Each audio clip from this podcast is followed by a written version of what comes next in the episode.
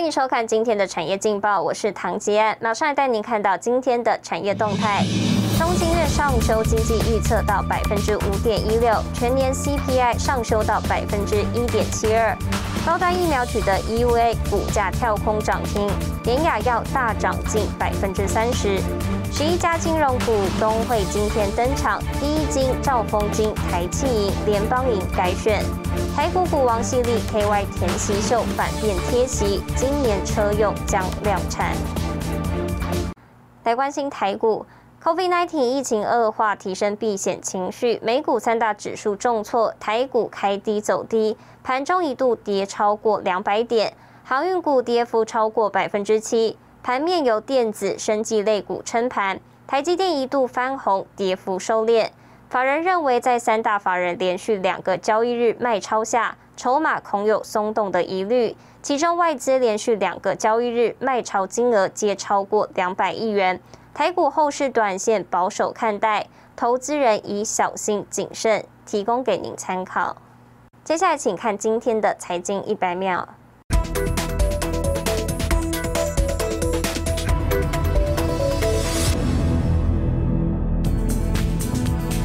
海十九号召开股东会，总经理谢福龙指出，现在整体海运市场还是缺船、塞港、缺柜的状况，加上最近又有 Delta 变种病毒流行的影响，欧美港口拥塞的情况比较严重。第三季现在看起来有支撑，对今年下半年的态度还是审慎乐观的。谢福龙说，二零二一上半年美国线与南美西航线占公司营收近四成，目前不考虑欧洲线。美国总统拜登周一表示，目前出现的物价上涨只是暂时性现象，但政府也明白，长期不受控的通货膨胀将对经济构成真正的挑战，也认为美国联准会应采取必要措施支持复苏。彭博报道，革新执行长考尔菲尔德表示，公司将坚持明年进行首次公开募股的计划。他说，针对革新是英特尔收购目标的报道，仅是猜测，没有任何进行中的讨论。中国陕西榆林郝家梁煤矿发生透水溃沙事故，所有煤矿停产整顿，煤矿现产现销，没有库存，导致多数煤矿车等煤现象严重。正逢夏季用电高峰，传中方下令，要求华能、大唐、华电、国电投等集团电厂将存煤提升至七天以上。新台电视整理报道。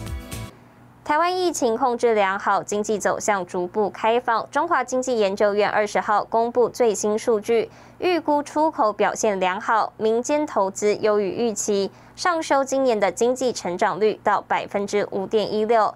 不过，疫情走向在今年第二季、第三季就是关键，也主导下半年民间的消费力道。台湾经济走势稳健，虽然五月中旬本土疫情爆发，不过出口屡创新高。台湾综合研究院渣打银行上修台湾经济成长率至百分之五点一二与百分之五，中华经济研究院更上修台湾全年 GDP 至百分之五点一六，上半年成长百分之七，下半年成长百分之三点零五。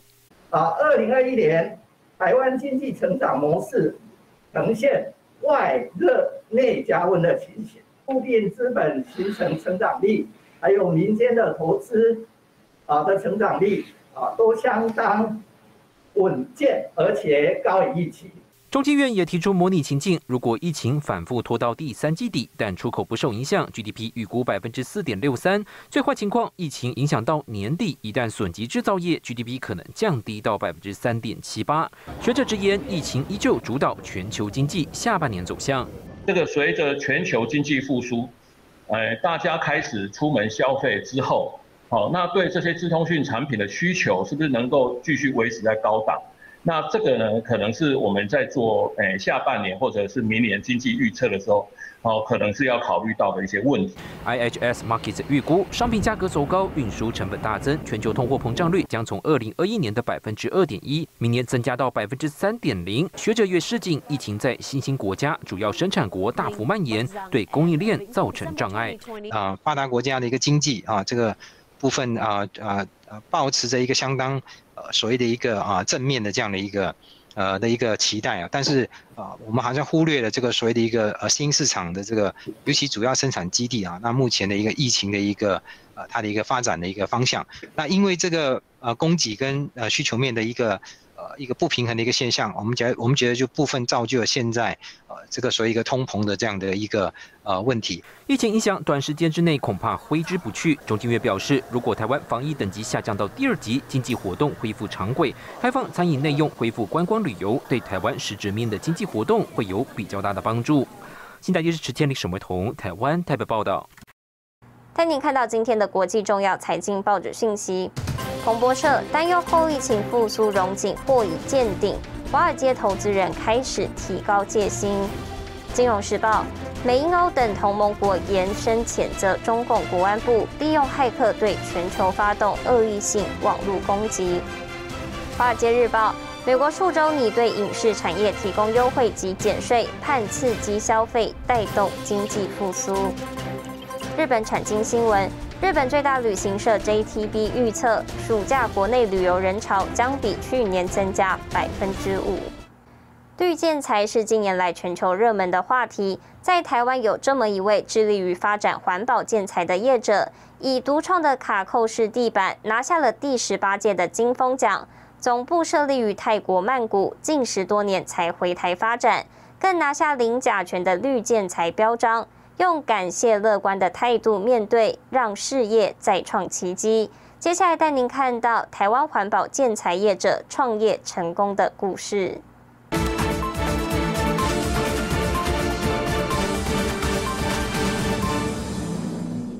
张文义是致力于环保建材，自行研发有产品专利。张文义也是金风奖历年来第一个以地板材料拿下奖项的业者。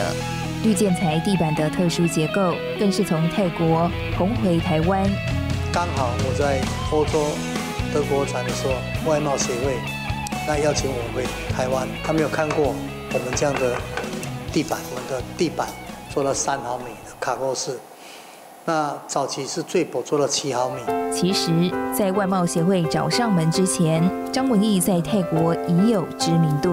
泰国当时是有很多的日本投资站在最前端，跟欧美，还有它的观光旅游非常普及。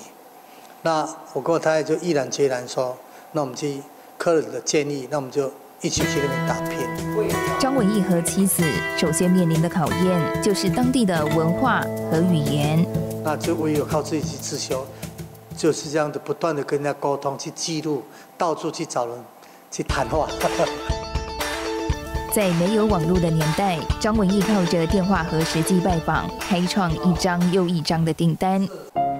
但金融海啸加上合伙人侵占，让张文义的事业从高峰跌入谷底。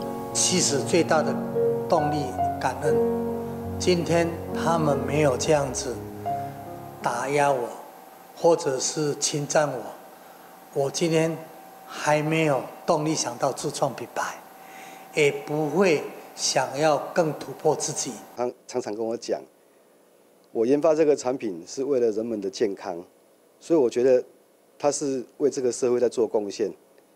那对于他的朋友言而有信，他只要讲出来的话，他一定会做到。常年旅居海外，张文义被妻子想回台湾陪伴父母的孝心感动，以及外贸协会的邀约，决定把绿建材地板材料从泰国带回台湾，延续发展。耐磨地板、实木地板，甚至于传统的瓷砖业。都一定要走向绿建材这个标章，在未来的市场才有一定的竞争力。我们有技术研发团队，一条龙经过的零甲醛的一个依据测试跟申请，才拿到这样的一个一个一个绿标章。年近六十岁的张文义，大半辈子投入环保领域。如果创业能再重来，张文义笑着说，还是会选择这条路。这是我的喜欢的一个项目，那啊一直以来还是不会变，重新来还是不会变。但是呢，从夫妻两人到整个团队，公司规模逐渐扩大。张文义坚持以稳扎稳打的模式进军全球环保建材市场。带您看到明天七月二十一号星期三有哪些重要的财经活动：艾斯摩尔招生德宜财报、亚洲生技大会、三三会例会、长荣股东会。谢谢您收看今天的产业劲报，我是唐吉安，我们明天再见。